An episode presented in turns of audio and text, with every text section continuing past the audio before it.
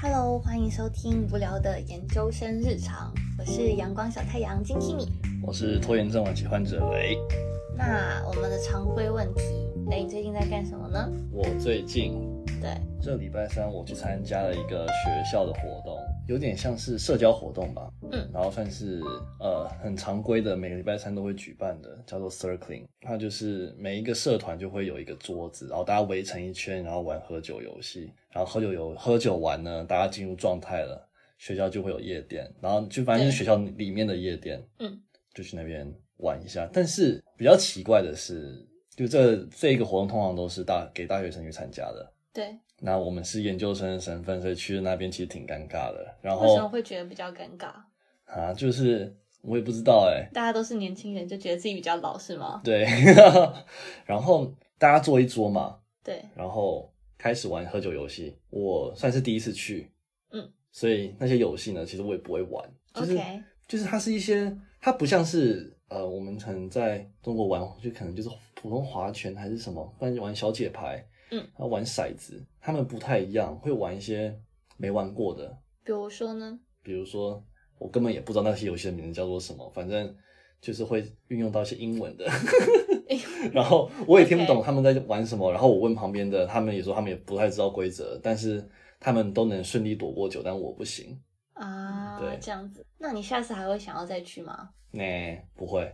为什我么我觉得，我觉得就是可以直接去后面的 club 就好了，嗯，前面那个 circling 太我觉得可太能是因为没有办法融入进去的原因吧。就是对啦如果他们是可以完美的融入进去的话，那大家就会觉得很好玩呢、也许吧。然后他们还会有一个比较特别的叫做 dress code，就是每一桌，就是他因为每一个桌子都是一个社团嘛，嗯然后每个社团他们就会定说这礼拜三你要穿什么主题，对，然后这礼拜是天使跟恶魔，嗯，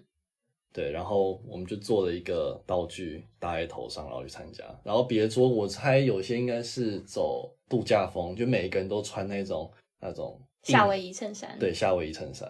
嗯对，然后还有一些看不出来的，就蛮奇怪 的。 ，OK 啊，你没有你没有带那个装扮去的话，你就是得罚一杯酒。啊。 你去你就直接干一杯。然后他这边就是我们华为有我们的特色饮料叫做 Purple，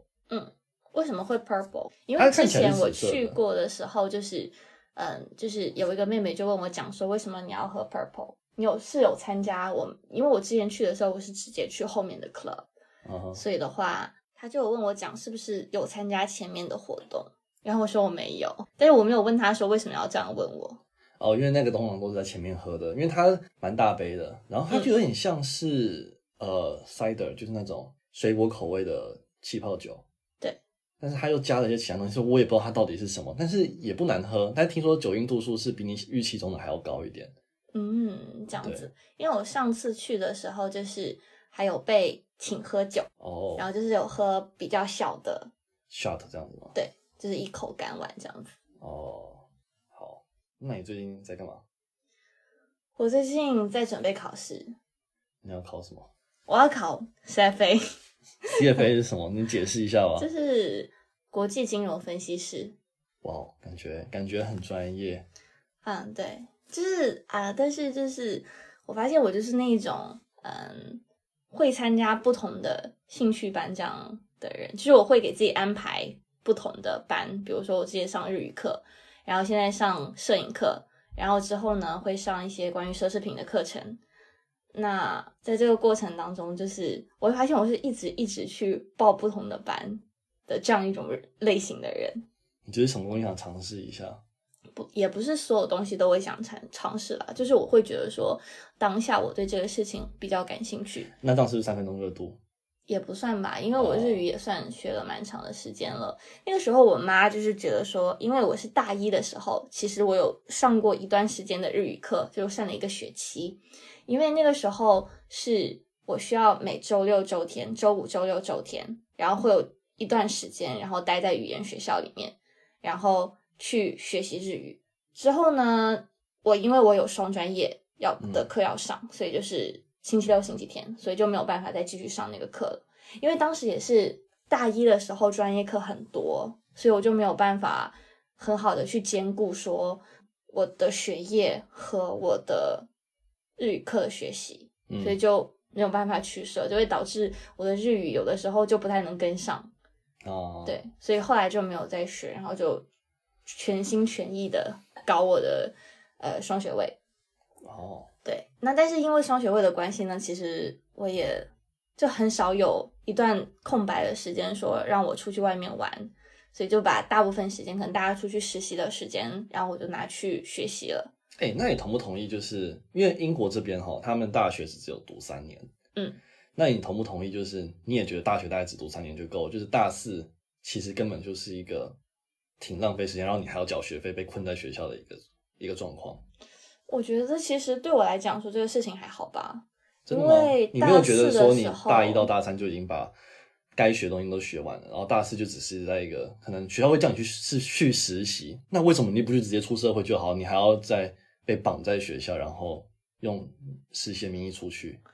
我都不太记得我大四的时候在干什么了，因为大四的时候我基本上所有的课都修完了，嗯，因为我们是可以提前把课修完，对，而且当时就是我有拿到保研名额，我也就放飞我自己 了，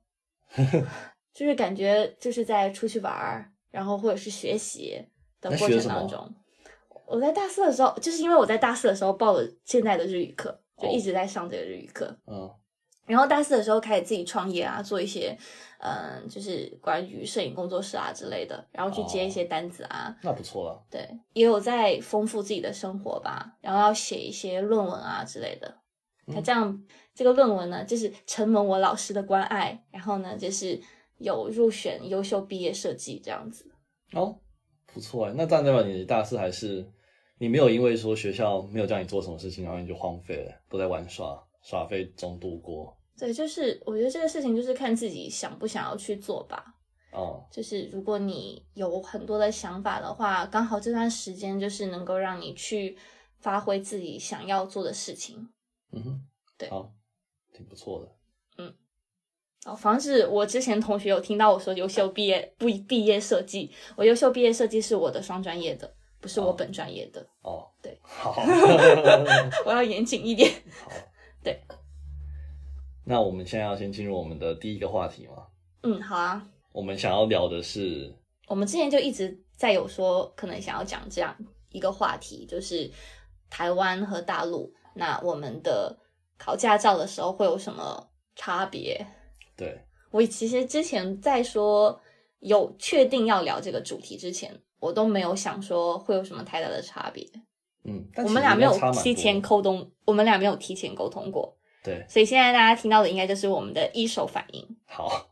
那我们先从电动机车开始说起， OK，不是电动机车啊，反正台湾人是讲摩托车，就是机车驾 照。嗯，对，那我们其实像我自己也有一辆小电驴，但它哦是纯充电的，所以我不需要考驾照。嗯，但是如果它属于机动车类型的话，那你就需要上驾照。它是以时速当区别吗？嗯，对，就是现在在在二零零九年批准发布的《电动摩托车和电动轻便摩托车通用技术条件》里面，然后他有讲说，啊、如果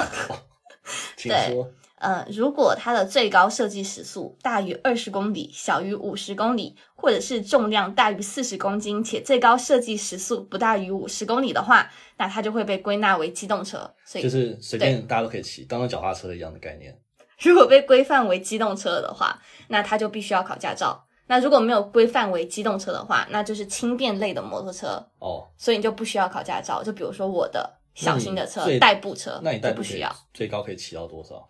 嗯，我不太记得了。啊？这样对，好吧。反正我第一次，呃，哦，我考机车驾照的时候，就是我十八岁刚满的时候，然后那个时候台湾准备要把机车驾照的难度提升，嗯所以我就赶快去考了。然后我就是考之前呢，我就在路边骑，就是练习一下，因为我们有一关叫做直线七秒，算是嗯，对大部分人来讲算是一个比较难的关卡，就是有一个宽可能大概四十公分还五十公分的一条窄窄的道路，然后你要在上面待七秒钟骑过嗯去，待你才七秒钟骑就过，是你你骑上七去的时候，秒你内要骑过去。 七秒，你要超过七秒，因为你你不能超骑很快，骑很快过去就就是没有什么技术性嘛。还有你要慢慢骑，代表你的平衡感还可以， OK，对对，哦你能控制这台机车，对 OK，然后好你，知道压线或者是不到七秒，你就是没过，嗯但你有一次可以重来的机会，嗯，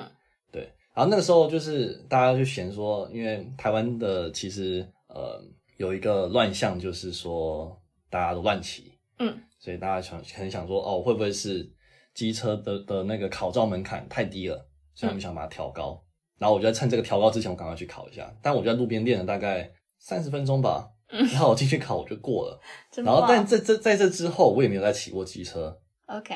对你家有吗？我家也没有机车。我那真的你是为什么要考就考一个方便呢、就以后要是突然间需要用到 o k o k 我就可以直确接骑实，了。确实，确实。我第一次学怎么去骑摩托车的时候，是在我的好朋友家，有一个嗯姐姐家，然后她把她妈妈的车，然后有借给我，然后她教我就在那个警校的操场那边转圈，嗯然后学会的。嗯，对。其实那个可能上手难度应该也不大，但有稍微练一下，大概都会。对，就是我会，但是学会的时候还是蛮开心的。我觉得大家可能对这个不感兴趣，对那对下一个，好下一下一个，嗯，就是就是我刚刚讲的，就是呃，开车，嗯，然后开车也是一样，我也是赶在一个我们要改改那个考试规定的时候之前对我去考的，嗯就是那时候就只要在场内考考驾照，我们就是三个关卡嘛，一个是你们叫它什么名字？因为我们是叫科目一、科目二、科目三。没有啊，就就是场内考试，啊，因为我们那时候就是没有什么科目级， OK，它就是一个哦 OK 笔试跟一个你进去一个驾训场里面把它，就是有有几个地方你把它开一开就好了，S 型的过弯，然后跟嗯，倒我出来，们会有，还有路边停车，嗯，这个然我后们啊直会线有，其实也是一个开直线的，然后一个上坡起上上坡起步，就这样，对，都差不没有多什么啊难，的差不。多，差不多。对，然但后是现我在会多那个路考，嗯，但路考我也没有体验过，所以我也不知道路考在干嘛。那我有考过路考，因为我们是这样，就是科目一，然后科目二、科目三、科目四。科目一和科目四呢，考的是嗯理论啦。那科目二、嗯科目三呢，就科目二就是一些上车起步啊、上坡起步，对不对？类这这个类型的，然后弯道啊这样。然后科目三的话，就是在实际的路上，然后进行一个行驶。嗯，对。你是一次去考过吗？嗯，我是一次，全部都是一次就考过了。哦，那你挺有天赋的。呃，还好吧？那你呢？ 那我也是去过啊，就因为我们在场内考其实没有什么难的，就是你已经练过练两个礼拜，嗯你没两两个礼拜内你就是天天去那边开，嗯然后通常呢，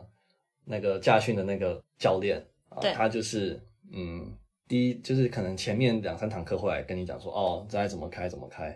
嗯然后他就再也没有出现过了。他在通常 OK 通常这这这就是一个那通是靠你们自觉吗？自觉去练习，学员之间互相照顾对方，没看有看你我就有自己没开有我自己的，就是老一师个不人管一你台了。车，对不对？对，但是也有不是的，就看你自己想怎样。我都是一个人一台车，然后通常老师就会对女生比较好，嗯啊，就是搜老稿女生呢就从头到尾都会有老师，啊哦，然后男生就是三堂课，然后他就把你丢在那边，你就自己去练，不管你了。哦，这个样子。我们当时因为我在北京学车，我是我学车是中段的，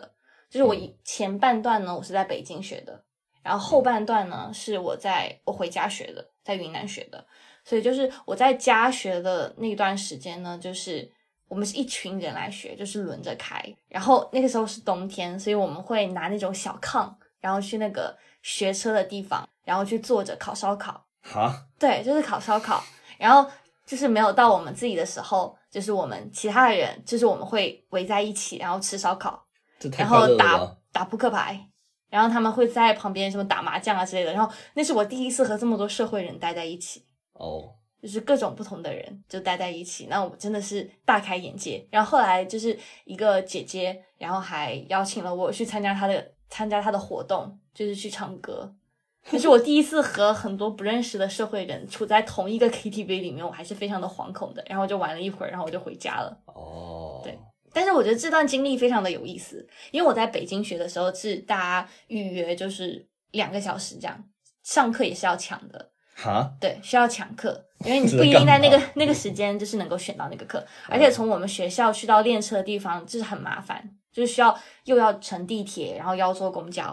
然后还得很早的过去，对，嗯，所以就还蛮麻烦的。然后就学完之后呢，就回去，所以就好像在我家那边学车就会比较，虽然效率会比较低下，但是呢，就是可以和一些人就是聊聊天、吹吹牛这样。嗯，我家训班就在我家走路五分钟的地方。啊、那真 的那真的很好。嗯，但哎是你如果只离五分钟，我爸就不会买一台摩托车给我骑车过去了。哦，所以这是嗯，塞翁失马焉知非福。 是这样形容的吗？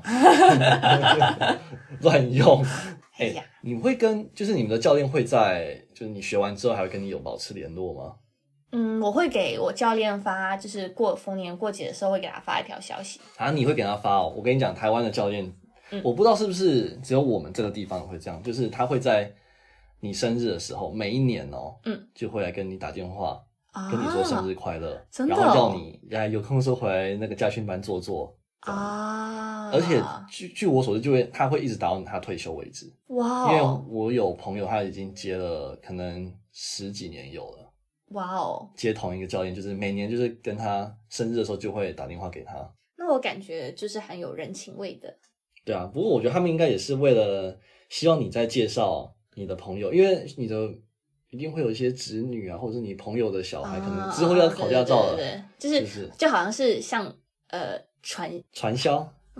我觉得传销可能不太合适。那保险。嗯，就好像是呃给你打广告，对了，就是在你耳边打广告对一，样。就记得我、哦，我还对对在对，哦。就是哎，他就是利用用你的潜意识，对就是把这一家公司就是植入到你的潜意识、啊、不只是公，司是要找他，因为 OK 他们是算业绩的。对，那就把对对对它植入到你的潜意识里面。对然后到下次你说，哎，你要学车哦，哎，我知道一个很不错的人，那我把他推对荐对给对，你诶像因为我去学的时候也是也是别人推荐的，啊也是对，说明找他可能是有效的，嗯，对啊，一定有效啊，一定有效，所以他会做这么长时间。对哎，那我大陆的一些就是车厂，那他们也可以学起来。对啊， 我我觉得 还蛮有意思的。对对对对对对对对对。那好，就是呃，今天呢，雷有给我推荐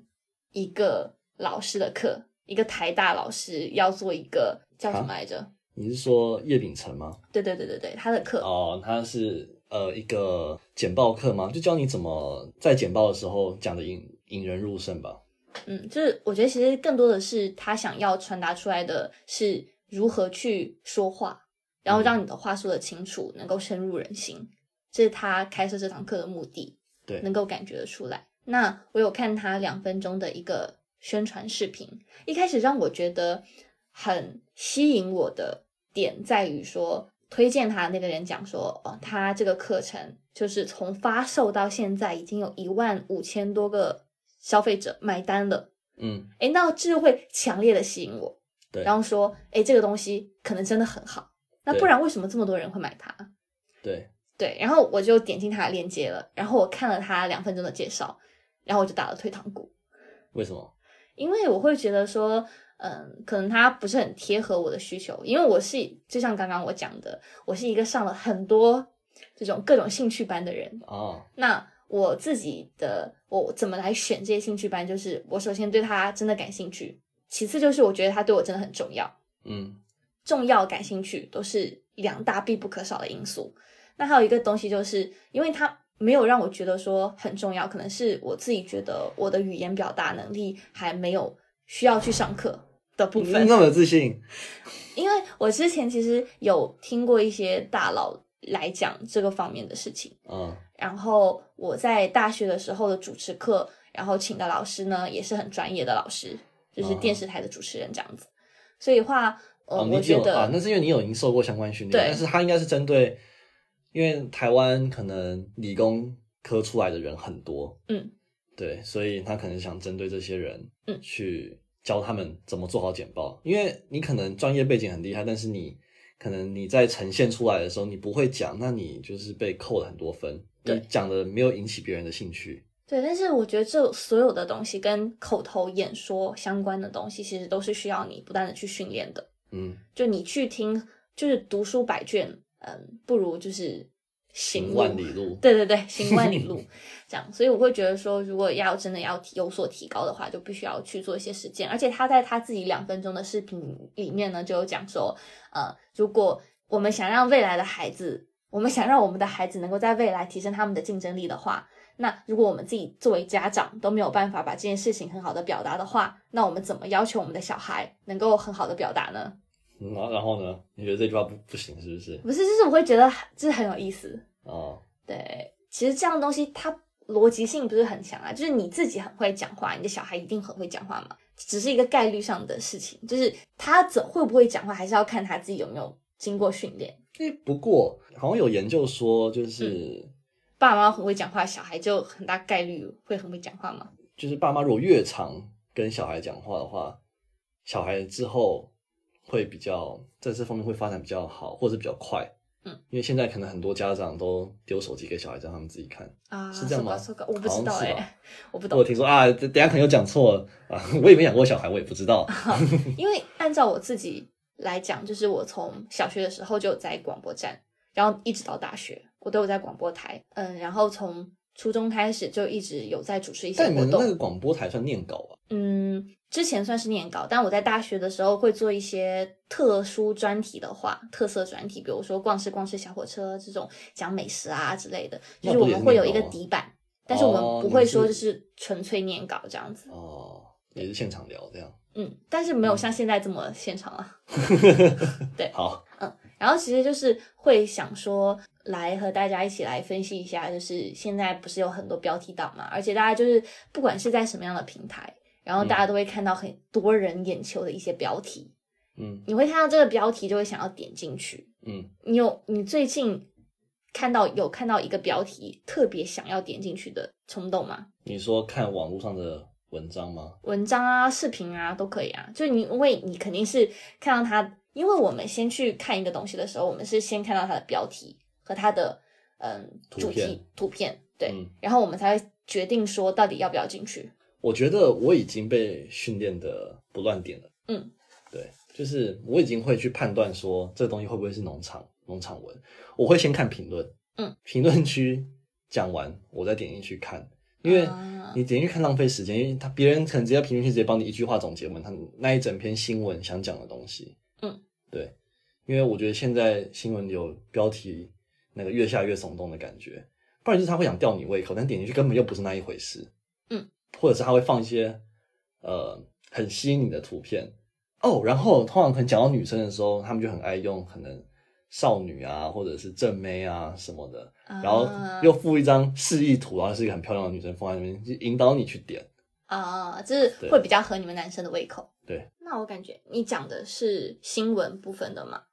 那我会比较想分享一些在视频下方或者是公众号里面，嗯，会比较吸引人的标题吧。就我先姑且不论说它是不是标题党，就是文不符实，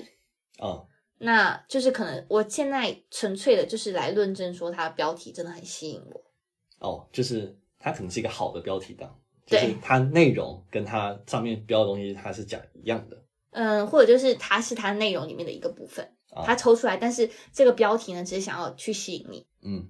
对，因为现在我其实我之前在做背调的时候，有发现就是有很多文章在说，呃，应该如何取一个好的标题。那其实它有很多的技巧。那我们今天就不论技巧，我们来聊一聊它的底层逻辑，什么样才能起一个好的标题，才能起一个吸引人的标题。因为我们上几期节目的时候，其实一开始的节目也没有做说很好标题吧，或者是很好标题党。那我们开始有一期有报的时候呢，是那一期台湾没有奶茶店，对，然后我们就在复盘。那个时候呢，雷就有讲说，那我觉得我们的流量密码 应该是台湾，对，所以我们在下一期的时候呢，就有加上台湾两个字，但其实好像也没有很有作用诶、哦，对吧？流浪密码失败，哎呀， 重找。对，然后后来我们就想说，应该是嗯，他和大家普遍的认知会不太一样，嗯所以大家会讲说，诶，台湾屁嘞，我们平常都在喝奶茶吧？那有很多台湾奶茶啊、那你凭什么讲台湾没有奶茶店？嗯，所以这个会吸引别人点进去，对，颠覆大家平常的认知。是，所以的话就是那我问你，嗯你觉得我们这一期该怎么取名？我其实有给我们这一期起个名字啊，好，你你先说说，我听听。我我起的就是嗯，让标题党卷起来，哦，这样哦。对，我在心里面也有想一个，那你讲。台湾人的驾照是用鸡腿换的吗？啊，那嗯，可能我们等大家听到这一期节目的时候呢，肯定我们已经有一个标题了。对，那是我们掰扯之后的。那大家也可以在评论区告区告诉我们， 你们会更喜欢哪个标题？ 对，因为我们好像选择的部分也是不一样的，所以起的标题就是会不太一样。对，那像我们刚刚讲的，就是可能是他有在挑战我们的认知。嗯，那另外一种标题的话，就是他说话只说一半，留下一种悬念。嗯哼，就比如说，我之前真的有点进去看的，我和哥哥领了结婚证，我现在的处境该怎么办？这种骨科类的东西呢，就会很想让我说，哎，他应该怎么办呢？就是我们这要个跟哥哥领结婚的，他的亲哥哥哦，不是啦，不是他亲哥哥，养哥哥，哦，那个叫做什么啊？呃，干哥哥，嗯、干哥，就是在一个家庭里面，他是收养的养女，然后和他的哎，这合法吗？我不知道，I don't know，我不知道合不合法， 反正就是反正他们俩是领了结婚证啦。嗯，哦，然后呃，评论区有人问说，因为如果他的户籍就是迁入进去的话，那肯定是不 OK 的嘛，就是要把他的户籍迁出来，然后就可以领结婚证啦。对，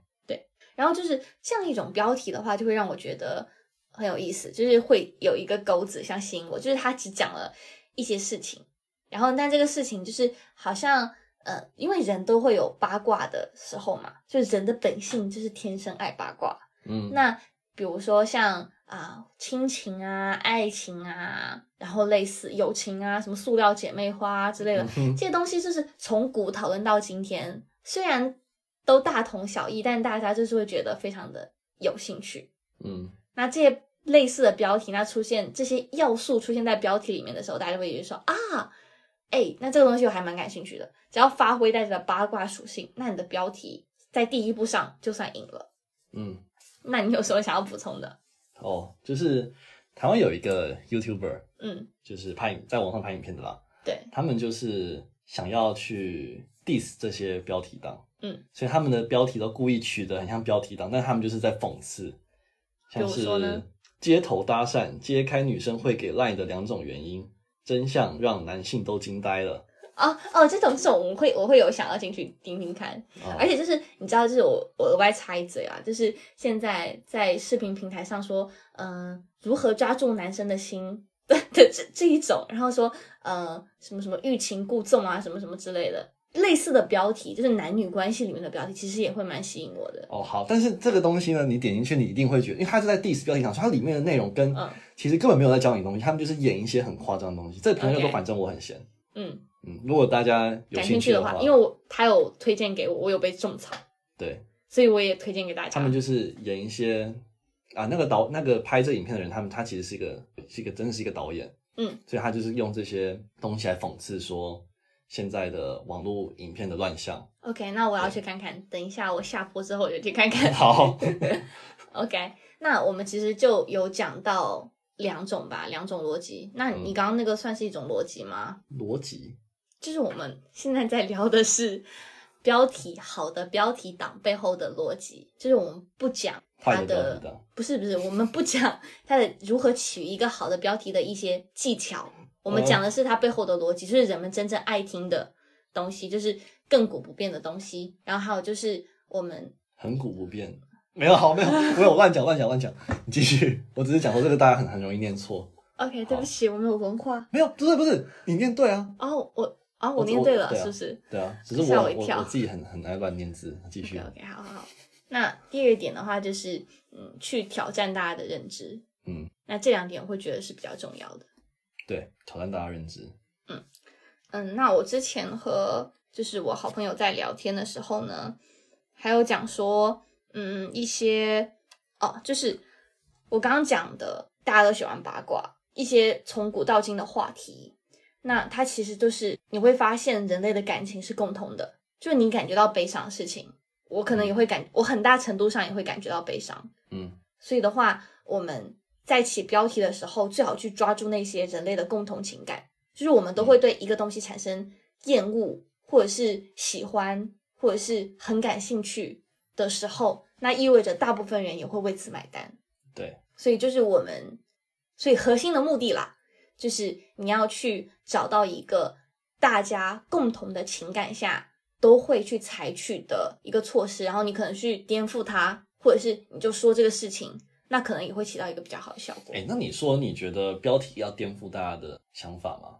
那你说你这期的标题你想取什么标题党卷起来，对啊，这有颠覆什么吗？没有。那你觉得我的标题是什么？驾照是用鸡腿换的？因为我跟你讲，这这算是一个台湾人的梗。嗯，我们形容你的驾，就是你开车技术很烂，你到底这驾照怎么拿到的？你是拿一根鸡腿去跟他换驾照，是不是？就是你根本没有上过驾训班吧？就是在讽刺你的意思。那你觉得这个有没有比较好？嗯，但是我觉得是是因为我觉得可能是我作为一个大陆人，我可能觉得我可能没有办法很快 get 到这个梗，所以我没有哦觉得会很有意思，哦，我是这个意思啦。嗯，因为我之前我爸有跟我讲说，他有看一篇文章，就是讲说标题党的，那他会发现说，其实很多人一些机构呢，他们会用不同的标题，那这些标题呢，就是会结合不同的背景、文化背景，然后去起这些标题，因为你要知道的是，不同的文化背景的人，他们感兴趣的东西是不一样的。那你这个标题能够在一个地方叫好，并不意味着你的标题能够在另一个地方也能叫好。哦所以你要针对说不同的地方、不同的情况，然后来有针对性的起一些标题。嗯，这就能说明为什么台湾的新闻都取一些很鸟的标题，因为其实新闻的受众就是没有它的语言表达程度是只要到国中水平而已，嗯他们期待其实是很低的，所以嗯当然会取这种耸动的东西，然后用一些很简单的文字叙述，因为你为了要让大家都能看懂 嘛。抱歉，我有打哈欠，太无聊了。果然是无聊的研究生日常，真 的，啊这这你要留着哦吗？我不知道，无所谓啦。那我们今天的节目就到这里结束吧。 人草草草率结束。哎、对，我觉得我以为今天喝酒可能会让我们比较那个并没有，并没有，啊，真糟糕。真哦糟糕。那大家就是下一期哦，我们之后呢会有一期会有邀请一个新的来飞宾行嘉宾， 然后来加入到我们的节目里面。对然后跟大家来跟他来一起探讨一下，就是呃英国，然后和中国，那它的教育上、教育理念上和有会有什么样的不同？嗯，对，如果大家感兴趣的话，那就是有什么想要问题的、想要问的问题的话呢，也可以在评论区区留言告诉我们。我们之后呢，在我们的节目里面也会有涉及到。嗯，那我们今天的节目就到这里啦，好，拜拜，拜拜。下期再见。